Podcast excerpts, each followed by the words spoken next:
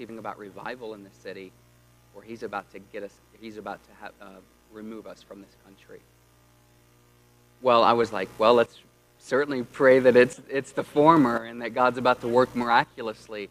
In fact, we began traveling to another town just outside of Kütahya called Tavşanlı. It's, a, it's a town of 60,000 people, no church, no known believers. We started meeting with Bible requesters there. And uh, we came back together as a church, and I said, All right, church, let's start praying. We're starting a church there. And, uh, and so things, God was just, it seemed really working.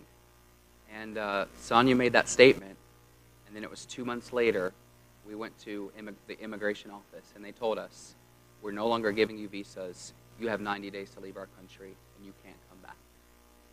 That was, that was a crushing blow. We, we didn't expect it, it blindsided us. And of course, in the moment, when we're telling our brothers and sisters in the faith, brothers whom we were discipling, brothers and sisters whom we baptized, brothers and sister whom, sisters whom we were preaching and teaching the word to on a weekly basis, we had to tell them, we have to leave. It was crushing. It was the most, it was the most humbling, uh, the most puzzling, and the most, you could say, miserable experience that we've endured. Um, and so we came back, even still wondering, God, what exactly are you doing? But you know, since then, God has sent uh, two Turkish pastors to live in that city and to shepherd this church. So the church is continuing and they're growing in their faith. The God, God through that, worked greatly in our lives um, by humbling us and sanctifying us and molding us more into the image of Christ uh, through this experience. And then he made it very evident that um, he had other plans for us. And that was to preach the gospel in the land, the kingdom of Cambodia. If we could go to the next slide here, we can continue. That's the church. Um, once we came back, we began praying, investigating um, where to next. We know we want to remain overseas. We know we want to continue to preach the gospel to individuals who have not yet heard it the most unreached of the world. We began to pray, God, where to next? Where are you leading us? And as we were um, praying, exploring, and investigating, the Lord began to redirect our attention to the country of Cambodia. uh, Cambodia is a country in Southeast Asia. Um, you know, I, I, like to say it's a very uh, obscure nation, most infamous for the Khmer Rouge, if you've heard of that. Um, most don't know about it, but you can see um, it borders on the previous picture. Um, on the map, you can see that it borders uh, Thailand, Laos, uh, Vietnam. Um, it's a country of great need. Um, if you would go to the next slide. Um, Cambodia is a country of just over 16 million people.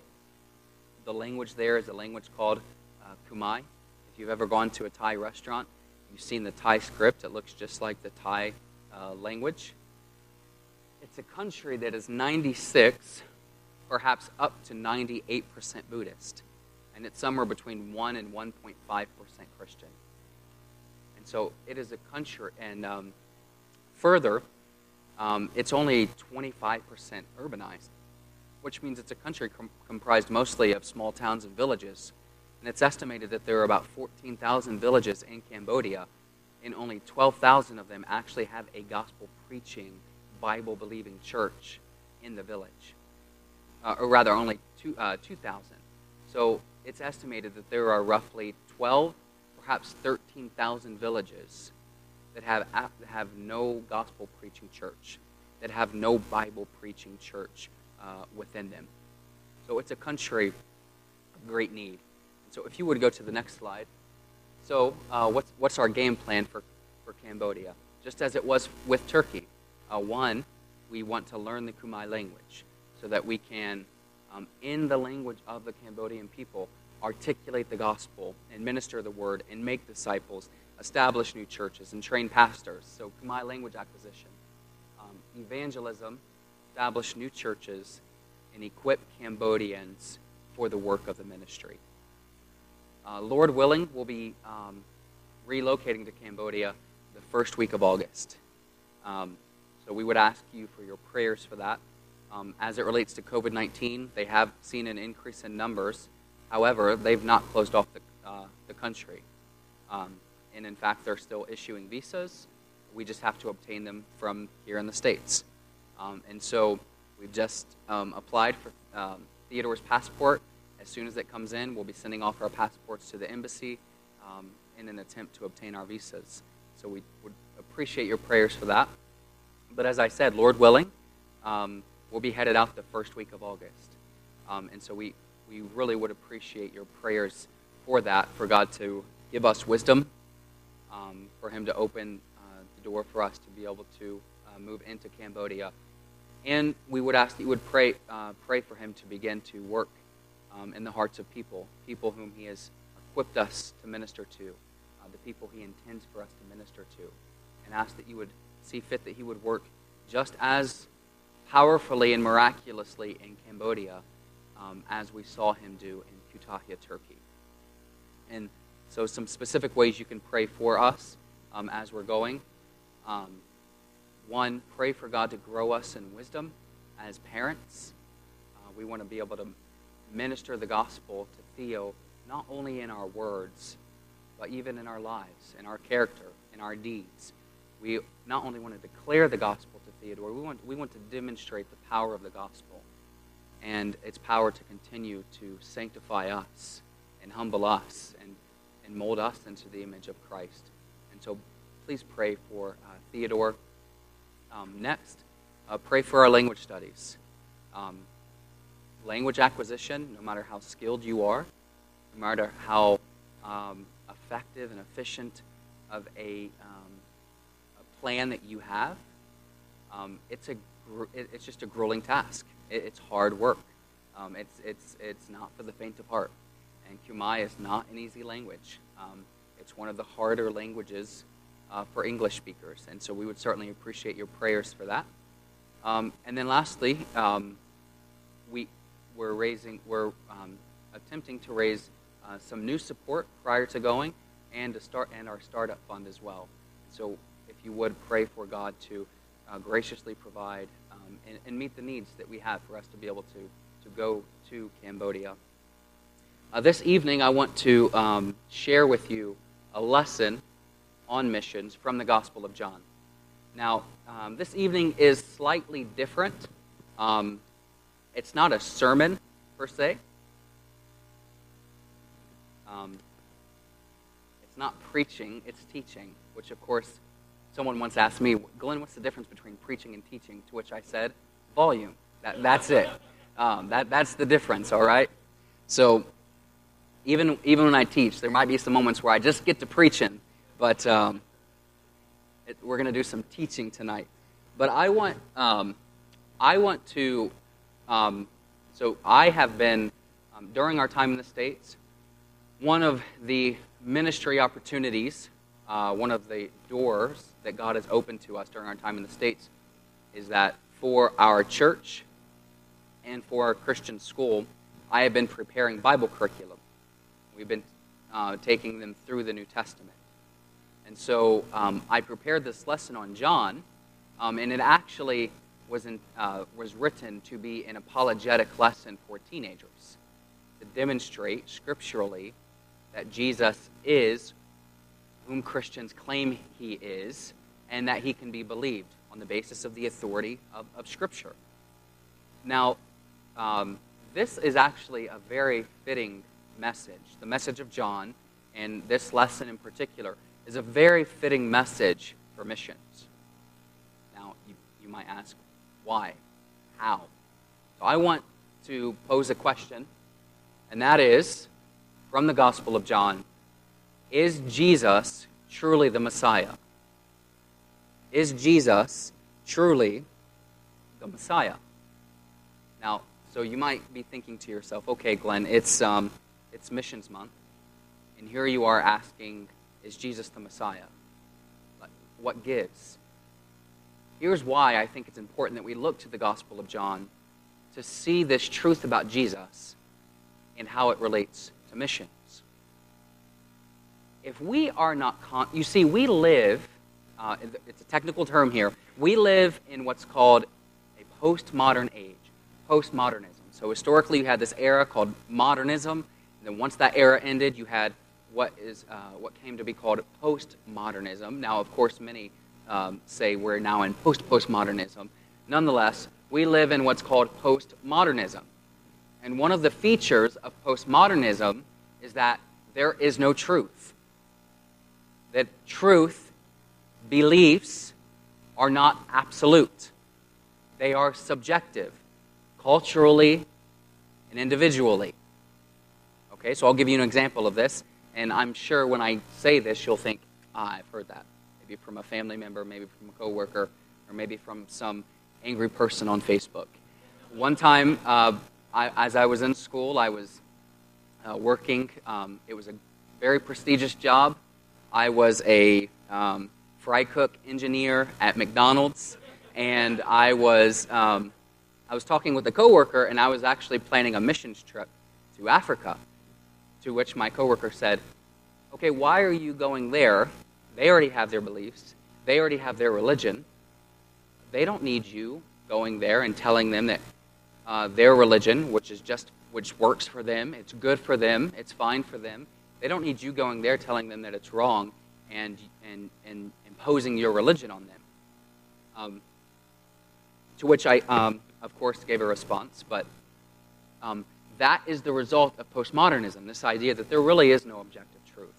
There's no objective reality. It is what you perceive it to be, um, from which has come many issues today, such as the sexual revolution.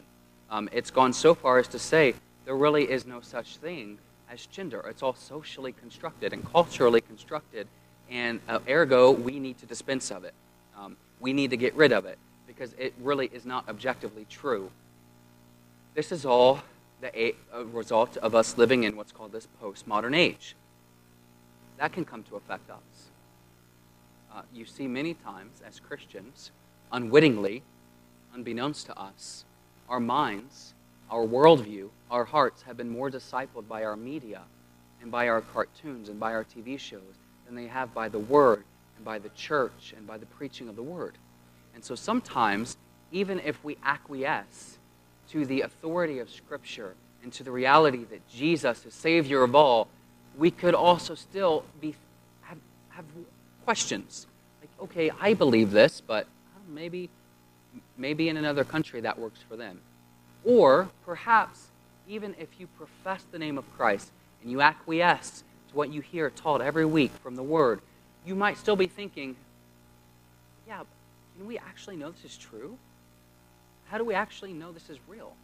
Or how do we actually know that Jesus is who Christians say that he is? I mean, there's always these studies coming out on the historical Jesus trying to debunk and disprove the claims of Jesus as found in Scripture. So, what, what does that result in? It results in us not having confidence that this gospel that we profess is the real gospel and that it's absolute truth and that God intends this gospel to be preached to all the nations and that if the nations don't hear this gospel, they will be eternally separated from God in hell for eternity. We don't have bedrock confidence in who Christ is, we will not have confidence in the task of missions. Consequently, we won't have fervor and energy and urgency for the task of missions, and ultimately, we will have no involvement in it. So, the task of missions and the energy and urgency with which you are involved in missions is directly tied to your belief about who Christ is. Your urgency for the task of missions is directly connected to your faith in the claims of Jesus. If you don't believe Jesus is who he claims to be as presented to us through his followers in the scriptures, you will not care about missions. You won't even have confidence in whom we are proclaiming to the nations. So I want tonight to go through the Gospel of John and ask, how do we know Jesus is the Messiah? And from that, show that the proper response to who Jesus is is the response of the apostles. Even the apostles, throughout the course of their lives, we can see, had skepticism, had doubts, had misunderstandings about who Jesus truly was and is. But in the end, when they finally come to reckon with who he truly is, and they're gripped by it, they're captivated by it, what was the response to that? They're sent on mission. They're sent to preach the gospel to the nations. And I too hope that by us looking at the Gospel of John and asking, is Jesus truly the Messiah? Which I will explain that, I will define that term in a moment. Is Jesus truly the Messiah? Is he truly whom Christians say he is? If you can come to reckon with that and believe that, the response will be just as it was for the apostles. You will say, I, I have to go. I got to tell the nations because he is who he claims to be. So, how do we know he is the Messiah? Um, perhaps you, uh, you've heard that term often the Messiah, um, the Christ, which is connected to the term Messiah. Perhaps you've heard that often.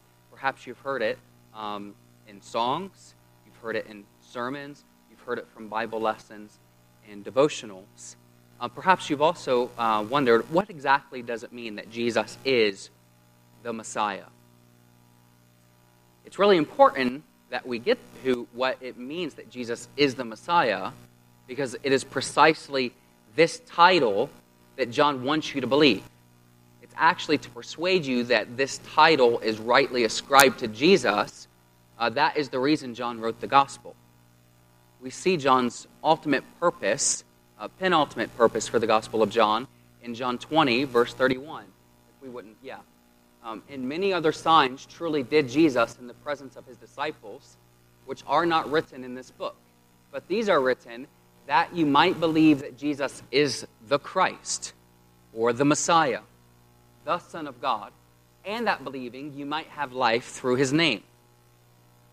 Now, as a Christian who already believes and professes that Jesus is the Christ, you might read that and say, Yeah, John wants you to believe that, um, wants you to read this gospel and believe so that you'll have eternal life. But notice, verse 31 does not say, John wrote it so that you'll believe and inherit eternal life. John wrote, he structured his gospel intentionally to demonstrate Jesus is the Christ.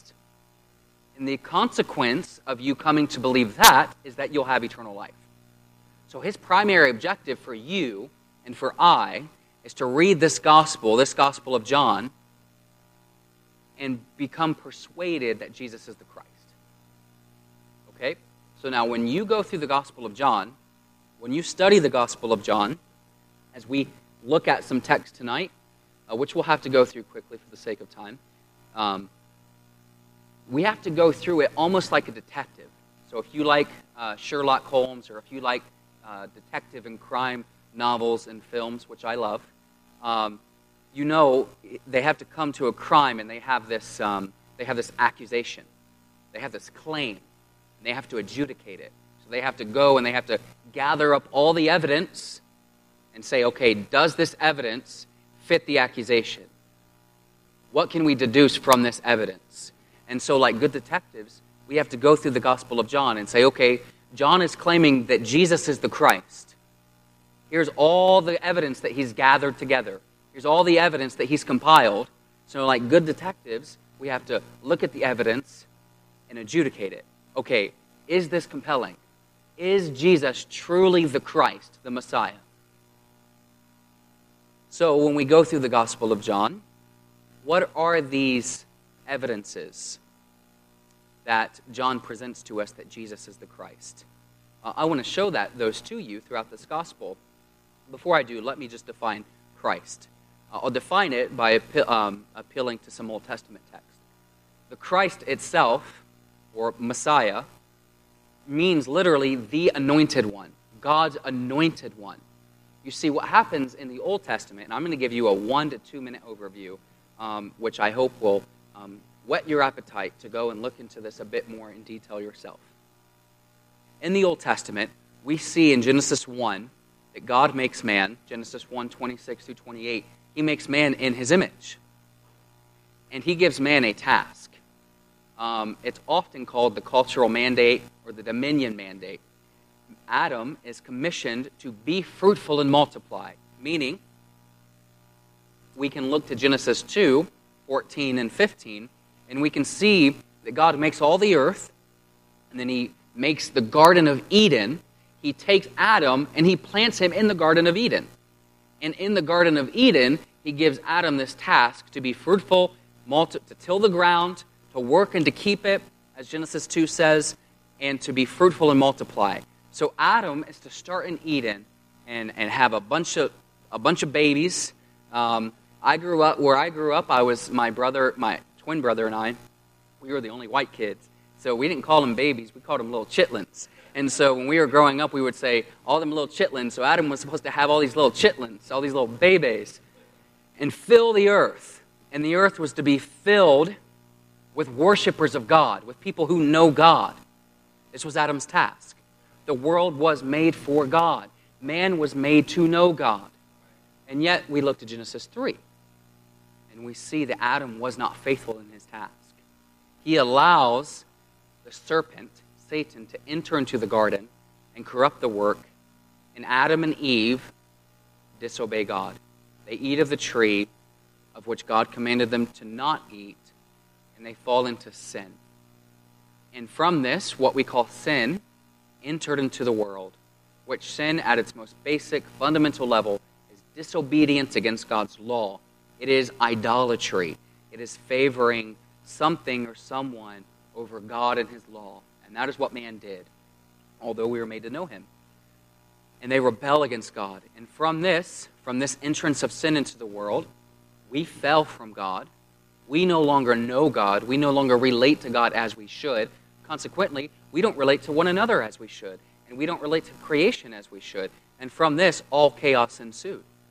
If you, um, presumably a Wednesday night, especially in the era of COVID 19, um, if you're here for Missions Month, you are a Christian. But if you've wondered to yourself, wh- where does all this evil come from? Where does all this pain and suffering, where does COVID 19 come from? Um, how do we explain the shooting that just occurred in Atlanta? How do we explain the shooting that just occurred in Boulder, Colorado? Well, the, the fundamental answer to that is sin. Sin has wreaked havoc and chaos upon our world. That's where all of that comes from. God in Genesis 3:15 gives a promise that he's going to send a seed from the woman who will crush the head of the serpent. The rest of the Old Testament is, and at its bare bones, in its most basic elements, an exposition and just a further elaboration of that promise. God gives this promise in Genesis 3:15 that He essentially is going to undo the work of man's sin in, in the garden, and the rest of the Old Testament is God revealing progressively and slowly to man how He's going to do that. And throughout the Old Testament, what we see in passages such as 2 Samuel 7, Psalm 89, is that God is going to send the seed not only through the line of Abraham, the children of Israel, but the line of David. And from David, this Christ, this anointed one, this Messiah is going to come, and he's going to be the Savior of God's people, who will save man, he will, he will save God's people, and not just God's people, but all the world from their sin, from their disobedience to God. He will provide forgiveness of sins, a new and restored relationship with God, justification despite our wrongdoings. All of this will come from this Christ. We then look to the Gospel of Matthew or John chapter 1. And we see it's very clear in, in Matthew chapter 1. Matthew very carefully connects the birth of Christ to the promise to Abraham and the promise to David to show the Christ that we've been waiting for, the anointed one, the Savior to come and save mankind from sin and restore their fellowship with God, has come, and it's Jesus. John writes his whole book to show this. Throughout the book, he gives numerous ways, evidences, that if we look rightly and perceive them with faith, we can see, yeah, Jesus is truly the Messiah. He is the one that God has always intended to send. He is the one that God has planned from eternity past to send to the earth, to die on behalf of mankind, to be raised again for their justification, and to be restored into their relationship with God. So, what are these evidences? The first way we see John proving the messiahship, the fact that Jesus is the Christ in his gospel, is number one, Through the signs of Jesus. Through the signs of Jesus. Now, um, when you go throughout the Gospel of John, signs are very prominent. In fact, many have uh, dubbed the Gospel of John the book of signs. By signs, I'm referring to the um, acts, the works, the deeds of miracles that Christ and his apostles performed in their lifetimes and earthly ministries.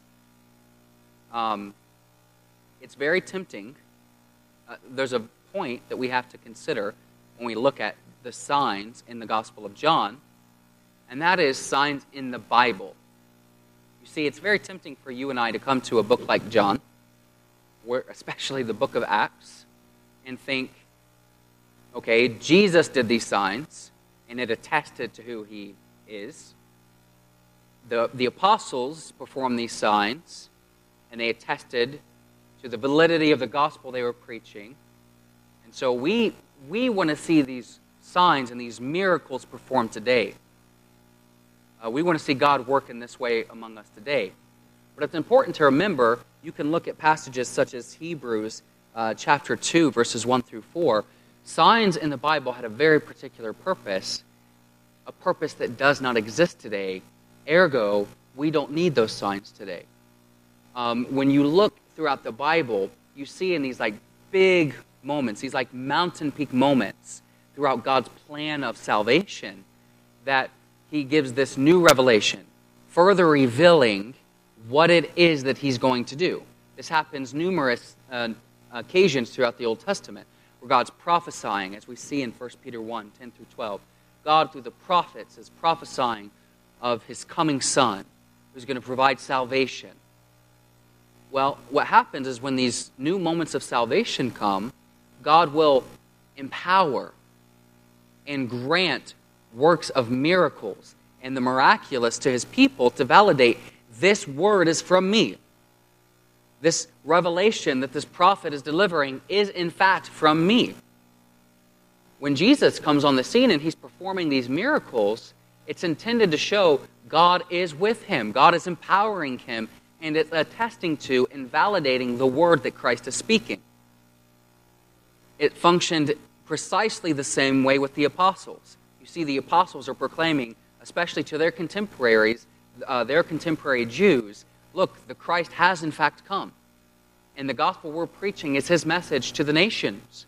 But they weren't going to believe them. So God empowered them and gave these miraculous events and powers to them, and it validated, yes, this is all from God. But you see, we don't have this ongoing active revelation from the Spirit. The Spirit has given us all the revelation we need when this Bible was fully written, when it was canonized, when it was put together, and now we have the word of the apostles, which is the final word of God to man, the gospel of Jesus Christ. We have all we need. And so God doesn't continue to work in this way, which helps us um, to realize just how important then these signs in the Bible are their function is of utmost importance. So in John, we see seven big signs, seven major signs, which, yes, it was already put up. Uh, we see seven major signs in the Gospel of John. Now, here's an important point that you might want to study on your own at some point. We read in John 20 uh, at the end, uh, 31 and following, that Jesus did other signs these seven signs are not the only signs that Jesus performed. But John saw that these signs in particular were significant and pointed to who Christ was and what it was that he was doing. Um, then, what's important is that he intentionally selects seven. Now, if Jesus performs all of these miracles, why does he see fit to boil them down to seven? Uh, there's, there's significance to this number seven and the purpose for which John selected seven.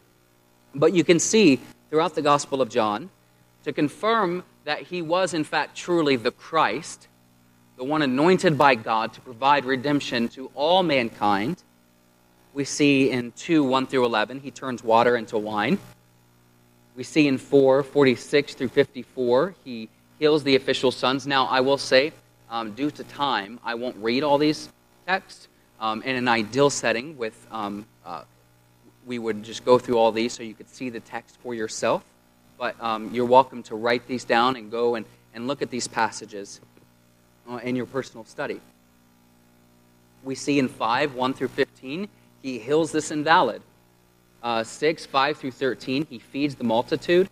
6, 16 through 21, he walks on water. 9, 1 through 17, he heals a man born blind. And then lastly, in uh, John chapter 11, he raises Lazarus, Lazarus from the dead. Now, when you read these signs, here are some ways that you could read these. Ah, if only, if only we could see these miracles today. If only we could see God work uh, in such powerful and miraculous ways today. I mean, in Moses' day, he parted the Red Sea. In Jesus' day, he raised Lazarus from the dead. In the apostles' day, they just touched their, the apostles' coats and they were healed. And today, we can't even fight COVID. If only God would work miraculously and powerfully today. Well, to that I would say, you must read these signs knowing they don't point you to the miracle itself. The miracle's function is windows. You're to look to the miracle and look through them to see who Christ is. These miracles occurred and were written for you and me to show us not just how powerful um, Jesus' py- uh, pyrotechnic show is. They were written to show us who Jesus is, that he is the Christ who has come to provide salvation for you and for all mankind. So when you see these miracles, remember that. Read them um, um as showing you who Christ is, not some pyrotechnic show that you want to see today. Now, this particular point can be difficult because we live in the age of science, right? So, signs in contemporary minds. So, many today will object to these signs and say, see, it's because of this that Christianity cannot be true. Perhaps you're thinking this today if you're a young person taking science classes. We could put it in the form of a syllogism. Many will say this science has objectively and factually disproved miracles. Miracles are false, right? Christianity believes in miracles. Therefore, Christianity can't be true. But, you know, there, there are many problems with that particular view. Two of them are it's historically aberrant. Almost no one until the 20th century even thought that way. And then, two, it's culturally odd. You do realize um, a recent study came out uh, on atheism in America um, because you'll read the news and media outlets and they'll tell you atheism is on the rise, Christianity is on the decline. What's interesting is when you look at the statistics, that's actually not entirely true. And if you look at the statistics of Christianity and atheism, here's another question you could ask Who actually are behind these numbers? Who do these numbers represent? The majority of atheism in America is white males. So atheism isn't rising among any other part of the populace only white males. In fact, you look at um, uh, uh, re- religion rates on other univer- uh, on um, university campuses of predominantly um, foreigners and um, people of, of various uh, colors and ethnicities. Rel- religious rates, and especially Christianity, is on the rise. And so it's only actually a particular group that even believes this. Um, no one else, really, in history and around the world today, even believes this. Um, what we can see then is that what Scripture has presented about the miraculous works and deeds of Jesus, one, is historically verifi- verifiable. It really happened. And two, we can rest confident in this because this is God's Word, and it tells us that Jesus did this. He performed these miracles to show us who He is.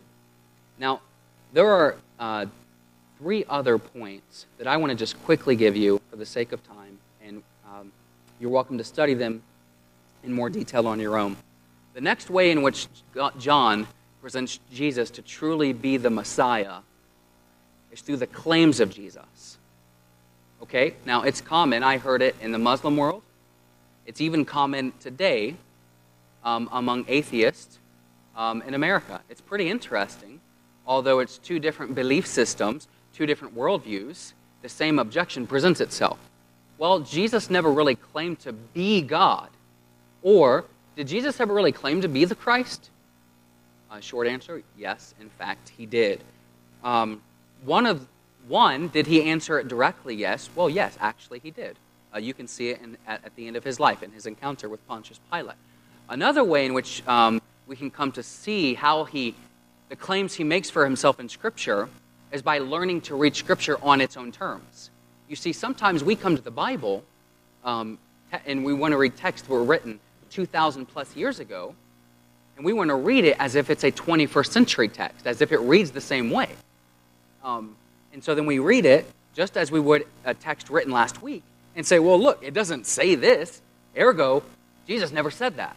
To which I want to say, perhaps you should learn to read a little bit because that's not how you read text. That's not how you read literature. You have to learn to read it according to the kind of genre it is and according to the era in which it was written. It would have been very clear to Jesus' contemporaries and his readers shortly after the writing of the New Testament wow, Jesus made some very audacious claims. Jesus did, in fact, claim to be the Christ. It's, it's seen in numerous ways throughout John. The primary way in which it's seen is through the I am statements. So you look in the Gospel of John and you see these I am statements I am the bread of life. I am the light of the world. I am the door of the sheep. I am the good shepherd. I am the resurrection and the life. I am the way, the truth, and the life. I am the true vine. Lastly, before Abraham was, I am.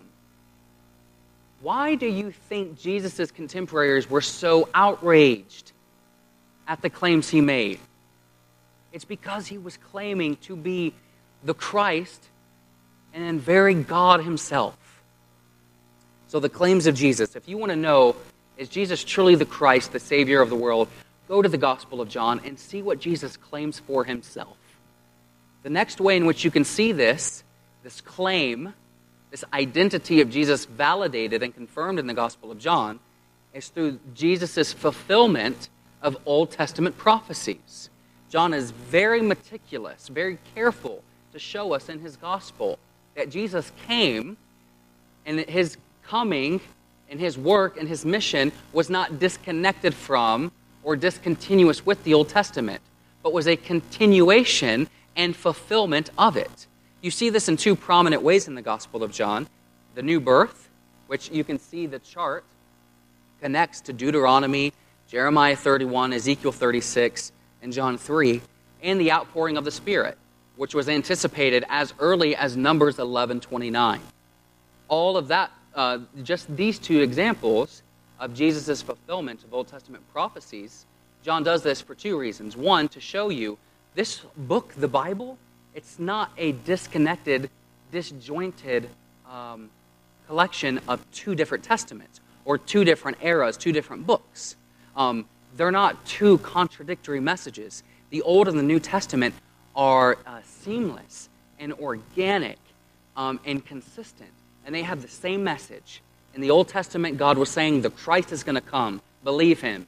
In the New Testament, they're saying the Christ has come and he's Jesus. Believe him.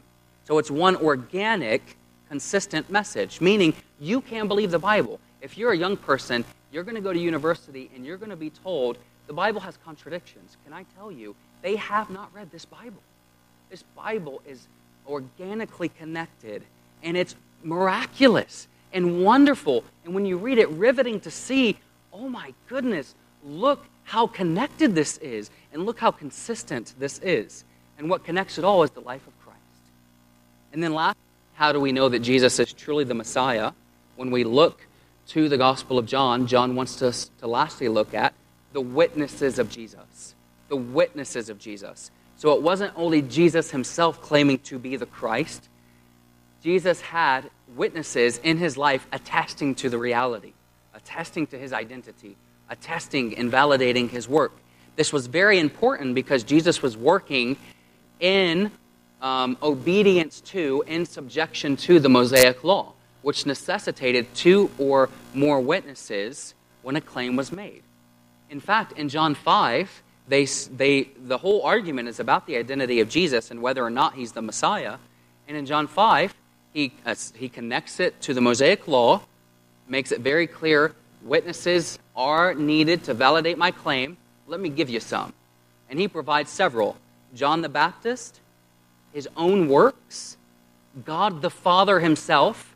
You'll recall at the baptism of Jesus, a dove descended, the Holy Spirit, the clouds were opened, and a voice that said, uh, My beloved Son, in whom I am well pleased. Uh, that was not verbatim, just so you know. That was just off the top of my head.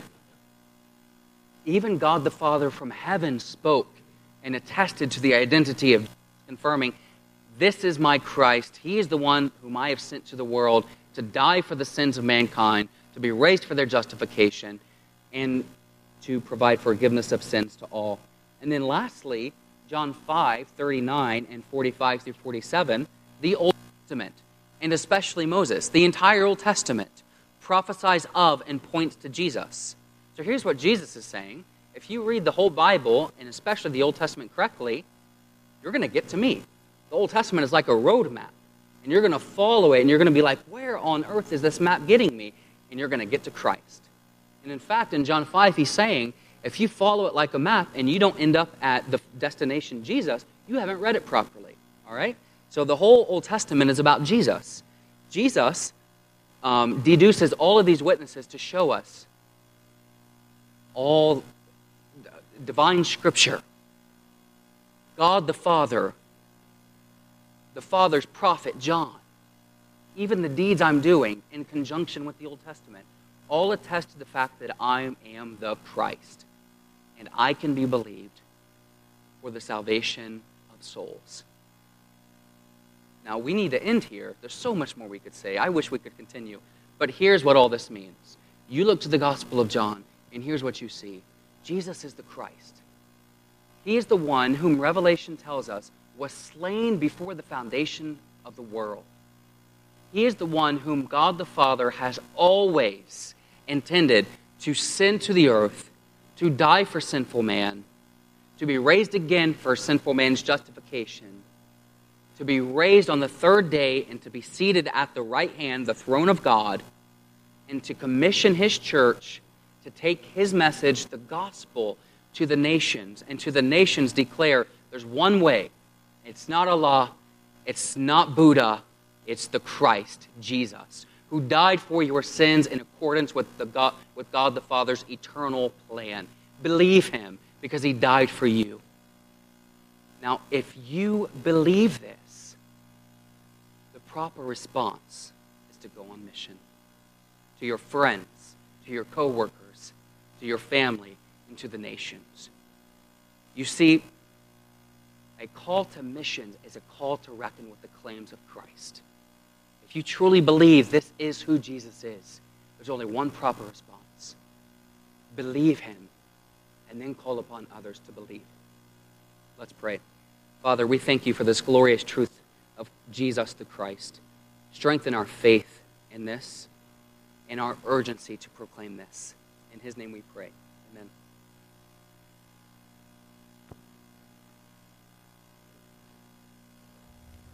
So we stand to our feet with our heads bowed and our eyes closed. What a great overview of the life of Jesus Christ throughout the book of John.